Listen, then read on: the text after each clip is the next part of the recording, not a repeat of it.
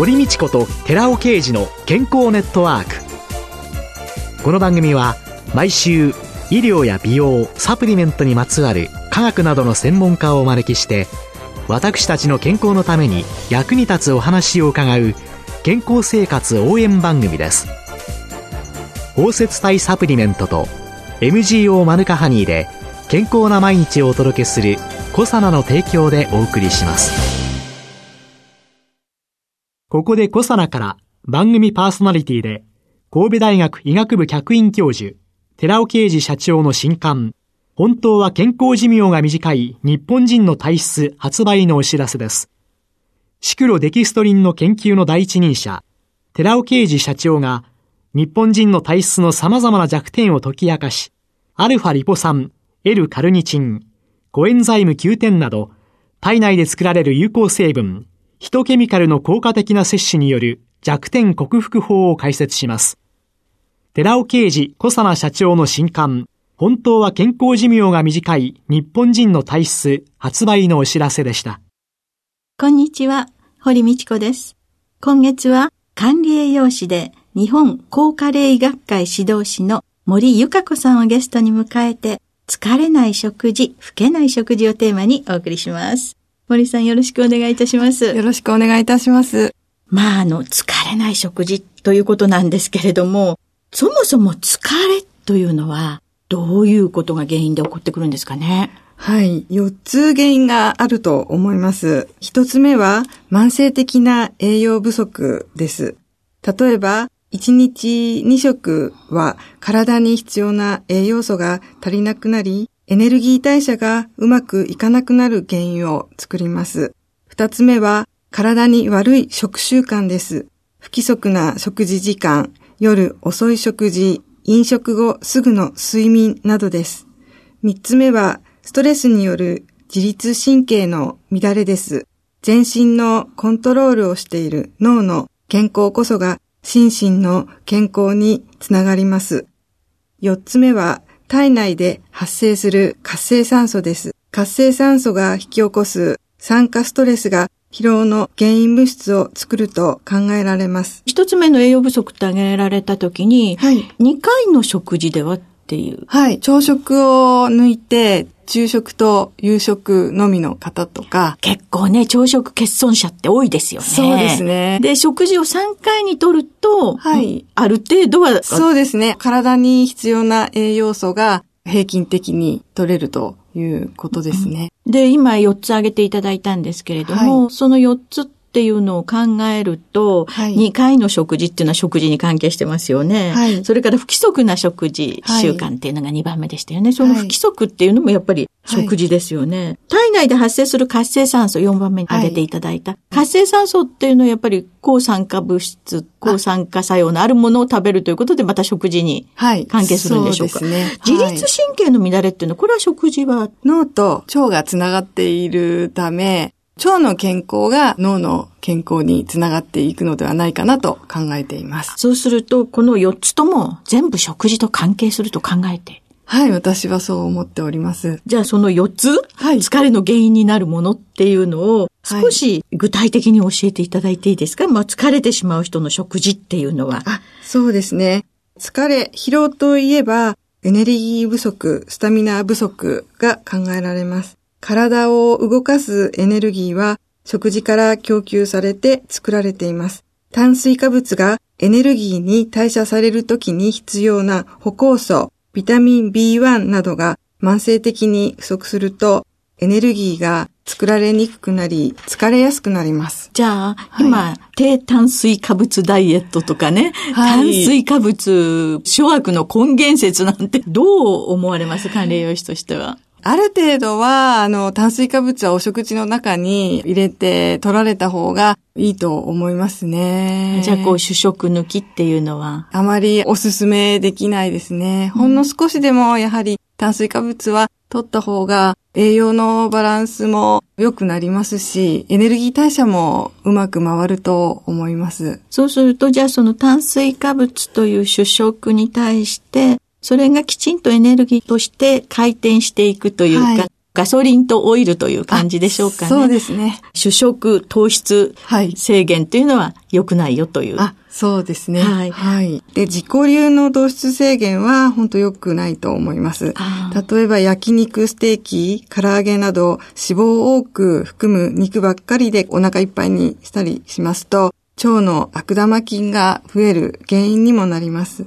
悪玉菌の大好物は動物性の脂肪やタンパク質です。これらが餌となって、硫化水素やアミンなどの毒性物質を作り、腸内環境のバランスが崩れ、疲労感へとつながっていくと思います。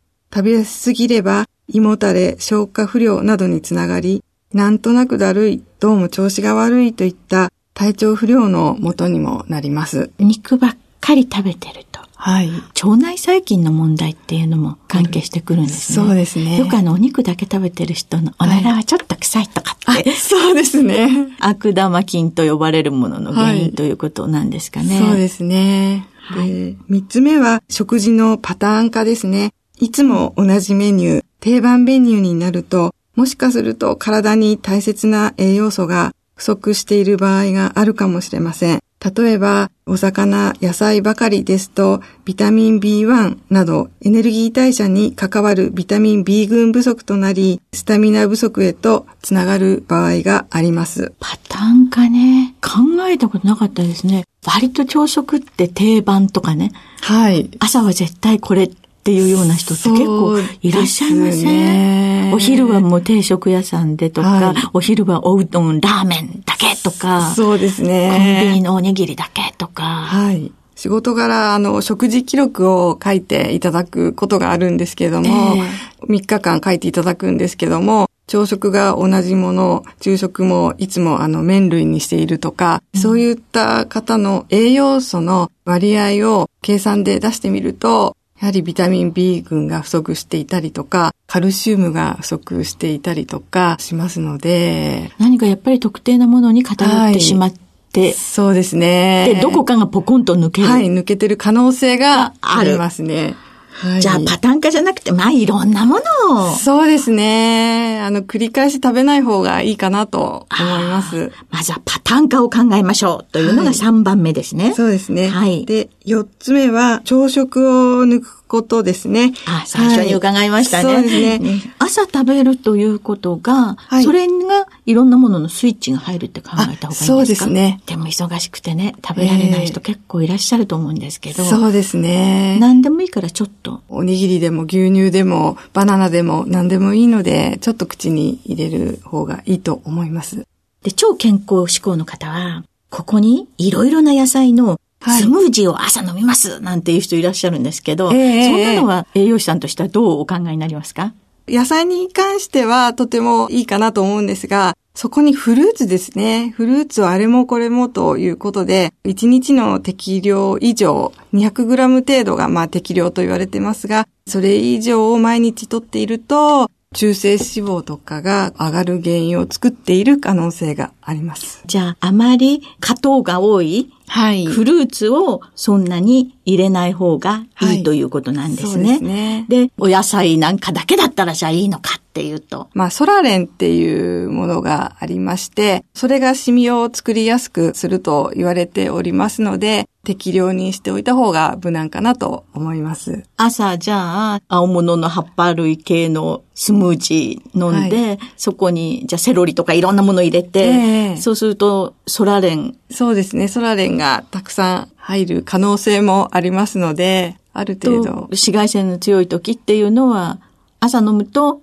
シミができる可能性もないとは言えない。可能性としては低いとは思うんですけども、えー、そう、ゼロとは言い切れないっていうのが、うん、それこそね、パターン化でね、毎日これ、ね、たまにならいいけれども、はい、ということなんでしょうか。でもそういうシミとか気になる方っていうのは、はい、そういうものは夜を取りになった方がいいんですかね？それが無難ですけど、まあ、日焼け止めクリームを塗って、帽子をかぶられて、そうすれば、あの、いいかなと思います。この朝食の時に、じゃあ、何を食べると一番いいんですか？そうですね。主食、主菜、副菜の組み合わせで、ご飯を食べて、おかずになる、まあ、卵、肉、魚、なんでもいいですね。で、副菜にあたる野菜は 120g 程度ですかね。それを取っていただければバランスが良くなりますので。朝からちゃんとバランスよく。はい、そうですね。ということですね。はい、主食、副菜も取ると。取ると。はい。というのが4番目ですか？はい、そうですね。はい。で、5つ目に、副腎疲労があります。ええ。副腎っていうのは、腎臓の上にある臓器で、ストレスを感じると、その副腎からコルチゾールというストレスへ対抗するホルモンが分泌されて、体の中の問題解決に向かいます。はい、ところが、体の中の問題が多すぎたり、大きすぎたりすると、副腎はコルチゾールを分泌し続けなければならないため、副腎はどんどん疲れていきます。まあ、それが疲れや老化の原因になると考えられています。やっぱりストレスというのがかなりステロイドホルモンコルチゾールを分泌して、はい、それによって、まあ、疲れが出てくる。はい。よくね、あの、昔、バカは風邪ひかない、なんて、はい、いうのを言いましたけれども、はい、なんかストレスをストレスと感じない人ああ、はい。そうですね、えー、で、もうちょっとしたことで敏感に反応する人っていうのは、コルチゾールがたくさん出て、はい、免疫力が劣って風邪ひきやすいんだとかなんていうのをね、言ったことがありますけれども、毎日ストレス受けてるっていうのは、大変なことですよね。そうですね。まあ少し皆さんも鈍感力を持つということも、健康のためにはいいんでしょうかね。はい、あと6番目は、肝臓の酷使ですね。肝臓は体の化学工場と言われていて、日々フル回転で働いています。消化器から吸収した栄養素を作り変えたり、貯蔵したり、有害成分の解毒を行ったりしています。また、エネルギーを産生して貯蔵しています。そのため、食べ過ぎ、飲み過ぎで、肝臓に問題が起きたりすれば、エネルギーの生産能力の衰えにつながりかねません。そうなれば、私たちの体はスタミナ切れの状態に陥って、全身の倦怠感が起こりやすくなります。まあ、要は、暴飲暴食はやめて、はい。肝臓をいたわってあげましょうということなんでしょうかね。はい、そうですね。はい。じゃあ、あとは、その、疲労回復につながる栄養素をいろいろ取りやすい食材っていうのは、はい。どんなものがあるんでしょうか？疲労回復パワーを持つのが、栄養素でビタミン B1 とアリシン、アリシンの仲間である含硫化合物ですね。硫黄を含む化合物と考えていいですか、はい、そうですね。はい。ビタミン B1 は豚肉、うなぎ、カツオなどに豊富です。アリシンや含硫化合物はニンニク、玉ねぎ、ニラ、ネギなどに含まれています。で、ビタミン B1 は水溶性であるため、長時間体内に留まることが難しいのですが、アリシンや含硫化合物と一緒に摂ることにより、アリチナミンになることで、ビタミン B1 の働きが長時間維持できるようになります。ニンニクや玉ねぎと豚肉を一緒に取ったり、はい、夏バテ、うなぎっていうのはね、日本では有名ですけど、こんなものがい。いんだということなんですね。はい、今週のゲストは管理栄養士で日本高加齢医学会指導士の森由香子さんでした。来週もよろしくお願いします。よろしくお願いいたします。続いて、寺尾刑事の研究者コラムのコーナーです。お話は、小佐奈社長で神戸大学医学部客員教授の寺尾啓二さんです。こんにちは、寺尾啓二です。今日はヒトケミカルとファイトケミカルで老いない体を作る抗酸化、抗炎症についてお話しさせていただきます。このシリーズではヒトケミカルの様々な効能をさらにバックアップできる機能性成分、ファイトケミカルについて紹介しています。ヒトケミカルとはミトコンドリアにおいてエネルギー産生に関わる成分で、人の体の中で作られていますが、20歳頃からその生産量が下がり始め、それが原因でエネルギーを十分に作り出せなくなり、老化が進むことになります。よって、20歳を過ぎるとサプリメントで補給すべき成分です。その三大ヒトケミカルがコエンザイム9点、Rα リポ酸、L カルニチンです。一方、ファイトケミカルとは植物が作り出す人の健康維持や増進に有効な機能性成分のことを言います。今回は病気の90%に関与していると言われる活性酸素を消去する抗酸化物質に焦点を当て、ヒトケミカルとの組み合わせで有防止されるファイトケミカルであるシリング酸メチルが含まれるマヌカハニーの抗酸化作用と抗炎症作用を紹介します。ヒトケミカルの一つであるコエンザミ Q10 の抗酸化作用については、すでに紹介しました。抗酸化のマーカーとして 8OHDG を用いた人臨床試験によって吸収型コエンザミ Q10 の高い抗酸化作用が確認されています。マヌカハニーの抗酸化作用についても以前紹介しています。抗酸化作用と抗炎症作用は関連があり、抗酸化作用については、シリング酸メチルが抗酸化関連物質であり、その DPPH ラジカル消去活性評価法を用いて説明しています。ここでは2016年のイタリアの研究グループの報告を紹介します。マヌカハニーに総称治癒効果のあることはよく知られていますが、この論文はそのメカニズムを推察するために有用な報告であり、他の蜂蜜に比べマヌカハニーが蜂蜜の王様と言われるゆえんである抗菌作用のみならず、高い抗酸化作用や抗炎症作用を有していることがわかる内容です。この報告ではまずマヌカハニーを一般の蜂蜜と比較して抗酸化能力が高いことを DPPH 法や FRAP 法を用いて評価し、そして人繊維が細胞を用いて酸化ストレスに対するマヌカハニーの細胞保護効果を検討しています。この報告に入る前に AMPK について補足しておきます。AMPK とは細胞のエネルギーを正常に作るための最初に働く因子、つまりタンパクのことです。マヌカハニーはこの AMPK を活性化することで活性酸素から細胞を守るための生体内抗酸化タンパクを作りエネルギー産生工場であるミトコンドリア機能も正常となり活性酸素が原因の炎症も抑えてくれることが分かったという論文です。なおヒトケミカルの一つである Rα リポ酸も AMPK を活性化してくれていますので同様の効果を持っています。お話は小佐野社長の寺尾啓二さんでした。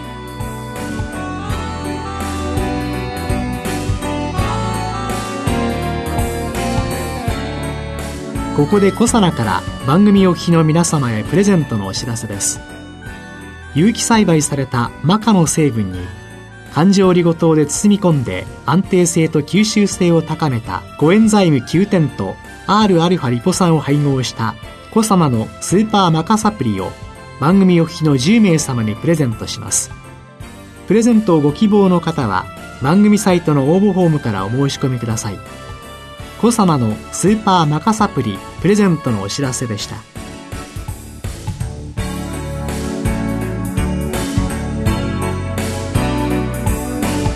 堀道子と寺尾啓二の健康ネットワークこの番組は包摂体サプリメントと MGO マヌカハニーで健康な毎日をお届けする「コサナの提供」でお送りしました。